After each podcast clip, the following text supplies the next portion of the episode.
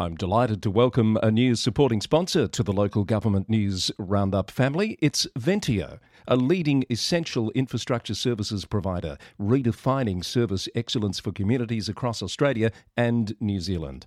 Ventia is operating at over 400 sites and with a large and diverse workforce of over 35,000. They specialise in the long term operation, maintenance, and management of critical public and private assets and infrastructure across a broad range of industry sectors segments, including defence and social infrastructure, infrastructure services, telecommunications, and transport. For local government, Ventia specialises in the end to end delivery of open space management, soft and hard facilities management, street cleansing, minor capital works, and much more. Ventia brings capability in whole of life asset management and robust use of data for better decision making for their clients. Ventia, making infrastructure work sustainably for our communities. Head to ventia.com to find out more.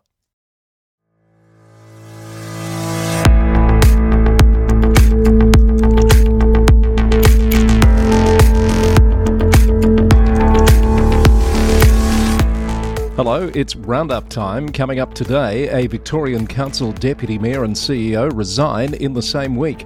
A disappointing reaction to a new regional hospital plan. An executive restructure unveiled at Greater Geelong. Election day looms in Western Australia as a mayor makes an all or nothing play for re election. A Shire office closed while police investigate extreme threats against staff and councillors. A war of words between a Sydney mayor and the New South Wales Premier. Residents take aim at dodgy certifiers. And a new New Zealand parliamentarian to do double duty as a councillor. Just some of the many local government stories getting our attention today on the Local Government News Roundup.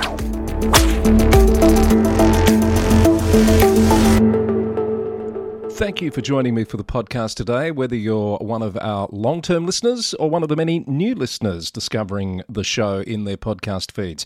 The Local Government News Roundup is brought to you by the Victorian Local Governance Association, your councillor support network, and the national broadcaster on all things local government. Heading off the Victorian Roundup today, and Glenelg Shire Council has received another councillor resignation, the second for this term, and in the same week, the council CEO has said he will be stepping down in January. Firstly, Jaden Smith, who was elected in 2020 and became the Shire's youngest ever councillor at aged 25, has stepped down with immediate effect this week. He was the Deputy Mayor, and arrangements to fill the extraordinary vacancy are yet to be advised. Mr Smith's resignation follows that of long term councillor and former six term Mayor Anita Rank in July. Her position was filled by John Northcote through a countback procedure in August. On Friday came the news that the Shire's CEO, Paul Phelan, had also resigned just two days after the resignation of Councillor Smith. In a statement issued late on Friday, the council said Mr Phelan's resignation was for personal reasons and it had been accepted at a special council meeting held earlier in the day. Mr. Phelan was appointed in January this year and is expected to finish in January 2024. There's been no advice yet about acting arrangements or a recruitment process. The release of a master plan for a new $558 million regional hospital in Albury Wodonga has been met with disappointment by Indigo Shire Council. In fact, Mayor Sophie Price said to say they are disappointed is an understatement. The plan was released on Monday, followed within days by community comment sessions.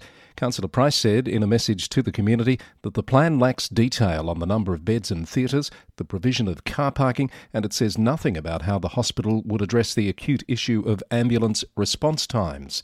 She said the council still believes a new hospital with room to expand is preferable to a redevelopment of the existing hospital, and that she agrees with views expressed by others that the Albury Wodonga region has been let down by the New South Wales and Victorian governments on this issue.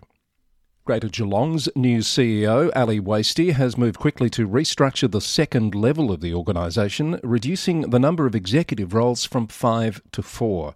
Four director positions have been advertised to lead the newly formed Placemaking, City Life, City Infrastructure, and Corporate Services Directorates. Three of the five previous positions have been held by interim appointments in recent months. Ms. Wastie said the new executive team will be focused on delivering a culture, opportunity, and vision that is expected by employees, customers, and the community. Leadership advisory and executive search firm Amrop Carmichael Fisher is handling the recruitment process with applications open until the 5th of November. A collaborative initiative addressing homelessness and rough sleeping in Yarra City Council has been officially launched. Yarra Zero is a partnership with Launch Housing and CoHealth, bringing local service providers together to provide a coordinated and compassionate response to people who are sleeping rough and experiencing homelessness. The aim is functional zero homelessness in the area, which is the point where more people are moving into permanent housing than are experiencing primary homelessness. The partners will work closely with service providers, neighbouring councils, and other levels of government to support the rights of all citizens to safe, secure, and stable housing. A Melbourne developer who was fined for illegally clearing native vegetation on his property has been allowed to build a multi million dollar development on the same land, sparking calls for an overhaul of planning laws. The developer bought a Campbellfield property in Hume City Council in 2019 and began removing trees and native vegetation without a council permit. An estimated 1.4 hectares of vegetation was cleared, including endangered species, over a three month period. As ABC News has reported, despite a criminal conviction and $225,000 in fines, the developer was given permission by VCAT to clear the rest of the land, subdivide the block, and build warehouses. Hume Mayor Joseph Haweil said Victoria's planning laws should be reassessed to ensure anyone who had engaged in misconduct was not rewarded by loopholes in the system. Tony Ralick from Hunt and Hunt Lawyers told TGU this week that he sees the issue as being more about a lack of sufficient deterrence. I don't see so much what the fuss is about ultimately VCAT making a decision about development on the side. I don't think we sort of ought be making planning decisions on the basis of, you know, the character or the right. form of the applicant. That's not how we typically make the decisions. The key point here for me would be perhaps the fines aren't significant enough if they're not enough of a deterrent. But I wouldn't be suggesting that because someone has, you know, committed an offence under a planning provision that subsequently they should be prohibited from undertaking a development. That issue and other stories of the week are discussed in more detail on TGU, the latest episode from VLGA Connect, which you can watch on YouTube or access through your podcast player. Monash Council has announced that Australia's newest Super Netball team will be based in Monash. The Melbourne Mavericks will train at the Council's Waverley Netball Centre and will join the Waverley Night Netball Association and its 400 local netball teams across junior and senior competitions. Mayor Councillor Tina Samardzija said she was delighted that a team at the highest level of netball in Australia will be based in Monash, describing it as an outstanding result for sport in Monash, reflective of the work to create a thriving netball hub at the Waverley Netball Centre. Briefly, in other news, Mildura Rural City Council is hosting the region's first ever electric vehicles showcase at the Mildura Riverfront in November. The council's EV fleet will be on display and local EV drivers will be present to share their experiences. The council has committed to fully electrify its light fleet by 2030. Buloke Shire's innovative vodcast series, The Paddock, The Goals, has been recognised with a win in the local government category of the Victorian Resilient Australia Awards. The vodcast was a key part of the Shire's flood recovery efforts and is now in the running for a national award to be announced in November. Wyndham City has launched a fleet of four rapid response units to tackle illegally dumped rubbish and boost civic pride. The trucks will work in zones across Wyndham to ensure the removal of dumped rubbish and to clean up litter hotspots. Three of the trucks will respond to community callouts that are logged with the customer service staff and online, while the fourth vehicle will patrol for illegally dumped rubbish. Here's a funding alert for coastal councils in Victoria. The third round of Victoria's Resilient Coast Grants program is now open, with $1 million in total funding available to safeguard the future of marine and coastal environments. The grants will help councils and land managers explore, evaluate, and adapt to the risk of coastal hazards, such as erosion and coastal inundation. The funding could be allocated towards improving vegetation and adapting farming practices, or installing seawalls and beach nourishment. In the last round of the program, grants were awarded to help deliver works along the southwest coast, Port Phillip Bay, and in Gippsland. Applications for the third round of the program close on the 17th of November. You're listening to the Local Government News Roundup with Chris Eddy.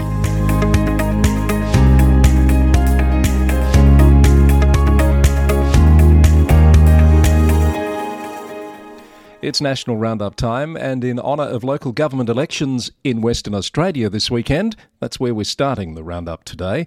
The City of Bayswater Mayor, Councillor Filomena Piffaretti, has officially resigned from her position as a North Ward councillor. That resignation came this week ahead of the weekend's elections, where Ms. Piffaretti is a mayoral candidate. If she is not re elected as mayor, she will no longer have a position on the council. The council has advised that the council or vacancy created following Councillor Piffaretti's resignation will need to be filled through an extraordinary election to be scheduled sometime within the next four months. As election day arrives in WA, Perth Now has revealed the top of mind issues for voters based on data from our friends at Snap Send Solve. There's been a flurry of pre election activity at a number of councils to deal with dumped rubbish ahead of Saturday's poll, with rubbish and bins responsible for the largest number of incident reports from the app. Abandoned trolleys were the second most reported issue, with parking issues figuring strongly at number three, followed by graffiti and vandalism and trees rounding out the top five.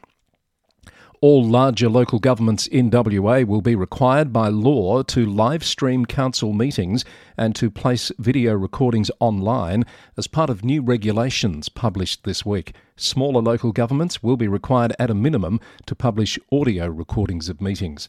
The regulations also contain further measures to simplify financial reporting, to cut red tape and reduce complexity, and to enable local governments to reimburse the education expenses of council members for any course that is relevant to their role as a council member. Local Government Minister David Michaels said work is continuing on the delivery of further reforms, including the new local government inspector and monitors.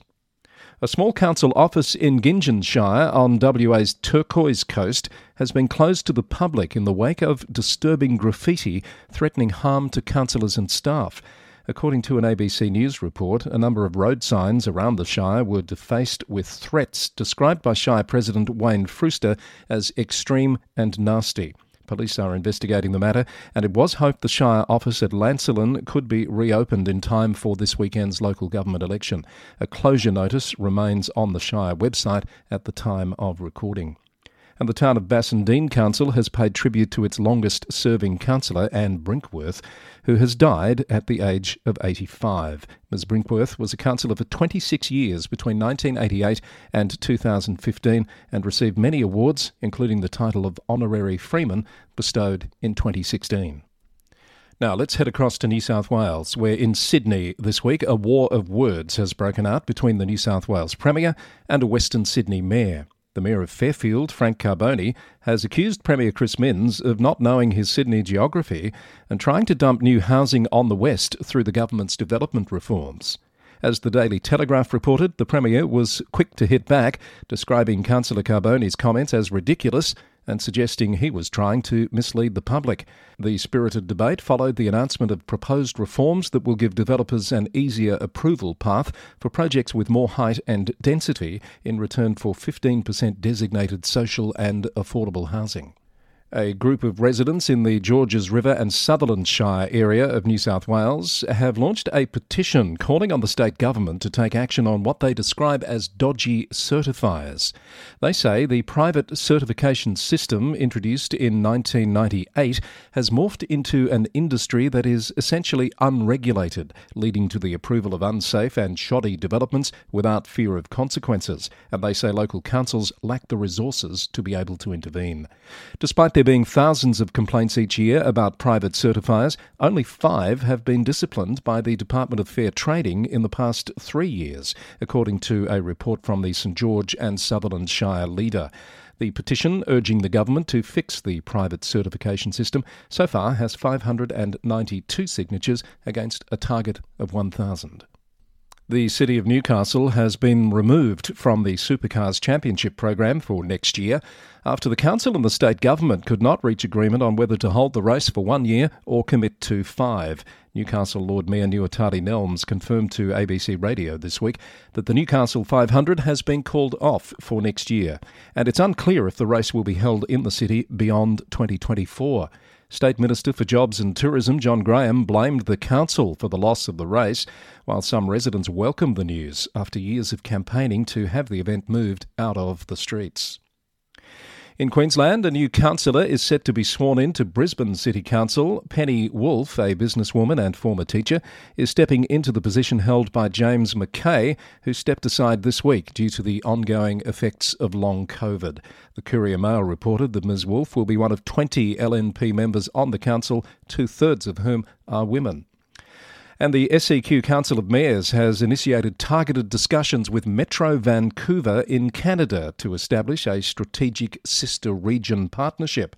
The partnership aims to strengthen collaboration and cooperation between the two regions and exchange international best practices to shape the future of southeast Queensland. At the same time, it's been reported that the Indian city of Delhi would like to be a sister city with Brisbane. Delhi Mayor Shelly Oberoi has said she was impressed with the sanitation and cleanliness management and preservation of built heritage when she was in Brisbane recently for an international summit and mayors forum. And in Tasmania, the Ombudsman there has found Northern Midlands Council breached the Personal Information Protection Act after an employee's confidential documents, including medical records, were found dumped outside a post office. According to a report in the Mercury, the complaint was made in 2021 to the Ombudsman, who found that the Council had a number of deficient policies that allowed the breach to occur, and that while the matter had been investigated appropriately by the Council, it failed to advise the complainant of the outcome. The Ombudsman made four recommendations for process improvement, which have all been accepted by the Council. Here are some national news briefs for you. Two council CEO positions have been advertised for the first time this week. At Shoalhaven in New South Wales, recruitment has started to replace Stephen Dunshea, who announced his retirement last month and finishes in February. Local Government Management Solutions is handling the process, with applications due by the 6th of November. And in Tasmania, the Southeast Coastal Council of Kingborough has invited applications to fill the CEO position, with GM Gary Arnold also retiring after nine and a half years in the role. He finishes in February, and LG Services Group would like to have applications in by the 13th of November. Edward River Council has signed a sister city agreement with Lozova City in Ukraine via video conference with the Ukrainian ambassador, His Excellency Vasyl Myroshnychenko. The two cities share much in common, including a focus on the agricultural and industrial sectors. This is the first sister city agreement for Edward River Council and has been in the making since May 2022 when the community demonstrated their desire to provide support to Ukraine. The twin towns of Forster Tuncurry on the New South Wales mid coast will be the next in the state to trial shared e scooters. A 12 month trial will commence on the 15th of November. The devices will be geo fenced and accessed via the Bird app. A movement towards lower speed limits in cities and towns around the nation continues, with speed limits on most streets in Darwin's CBD to be reduced to 40 kilometres per hour from the 1st of November. The council expects the change to enable more street greening opportunities and create a more pedestrian friendly environment. And limits on local streets in Western Australia's city of Vincent will also be set at 40 kilometres per hour after a successful three year trial. Main Roads WA will start bringing in the change before the end of this year.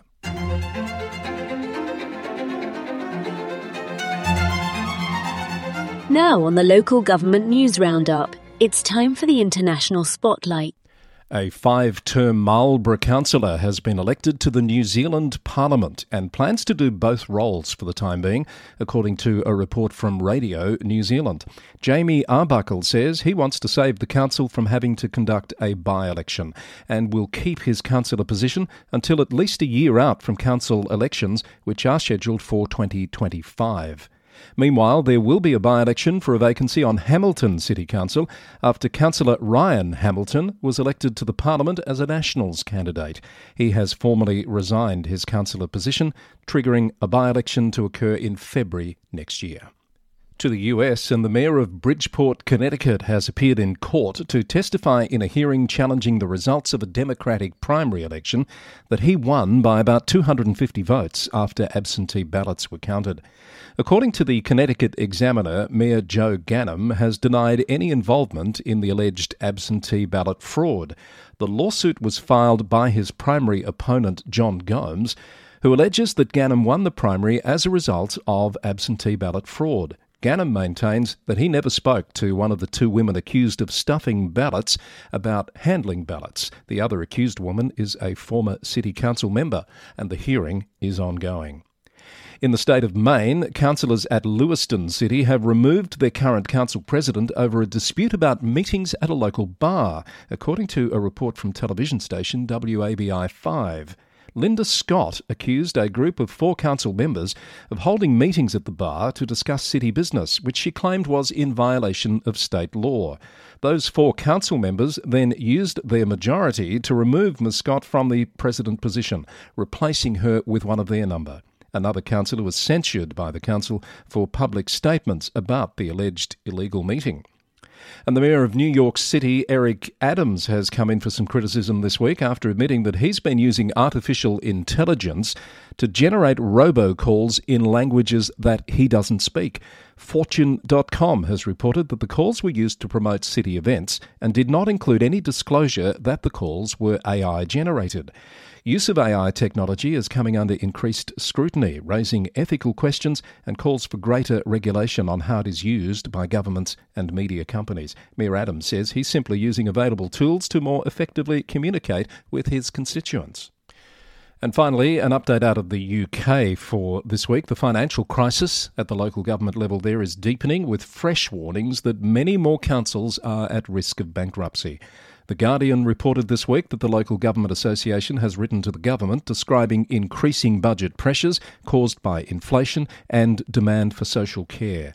It said the inflationary storm has seen the estimated budget gap at English councils grow by an additional $1 billion since July. The LGA wants the government to use its autumn statement due next month to take immediate action to address the crisis and provide a more sustainable direction for council funding. The first report from commissioners at Woking Borough Council has been published. Woking is one of the councils under government intervention after it declared bankruptcy in June. The commissioners have drawn attention to the severity and uncertainties of Woking's financial position and have overseen the development of an improvement and recovery plan which will see a smaller, more efficient council focused on core service delivery. The Chief Executive, Julie Fisher, said savings have been identified to bridge a business as usual budget gap of more than £11 million, but that a laser like focus will be needed to ensure delivery against those savings. And Hull has become the first UK city to grant a right to grow on unused council land, allowing community groups and individuals to cultivate fruit and vegetables. The council will produce a map of suitable land and help overcome obstacles like insurance and water provision in a bid to promote healthy local food and mental well-being. The Guardian reports that Hull's move follows a national campaign for a right to grow on neglected urban land, with a rising demand for allotments and a call for a national law obliging all local authorities to keep a register of potential growing land. That sounds like a sensible and practical idea. Hope to hear more of it. That's the latest for you from the Local Government News Roundup for the 21st of October 2023. Brought to you by the Victorian Local Governance Association, the national broadcaster on all things local government. As always, you can find the links to the stories we've referenced in the episode along with a full transcript on our website at www.lgnewsroundup.com. While you're there, check out breaking news news updates and learn how you can support the Roundup by making a very small monthly contribution, which you can cancel at any time. We'd love to have you on board as one of our subscribers. The local government news Roundup is recorded in the city of Greater Geelong, Victoria, on the land of the Wadawurrung people of the Kulin Nation. More of the latest local government news will come your way next week. Until then, thanks for listening and bye for now.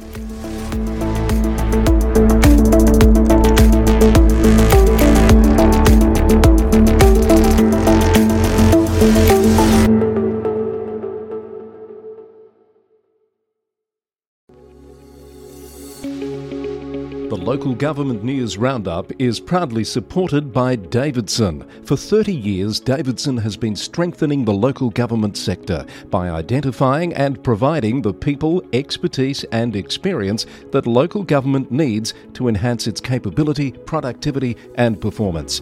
Davidson is nationally recognised for its executive recruitment services and over the past four years has built a business advisory practice rapidly evolving into one of the nation's foremost and trusted local government business consultancy firms. The Davidson methodology and approach is simple thinking beyond now and aiming to be a valued partner with your local government, not just for the immediate project, but for the next 30 years. Speak to Justin Hannay or Seamus Scanlon to find out more, or head to davidsonwp.com.au. Davidson, your future, your partner.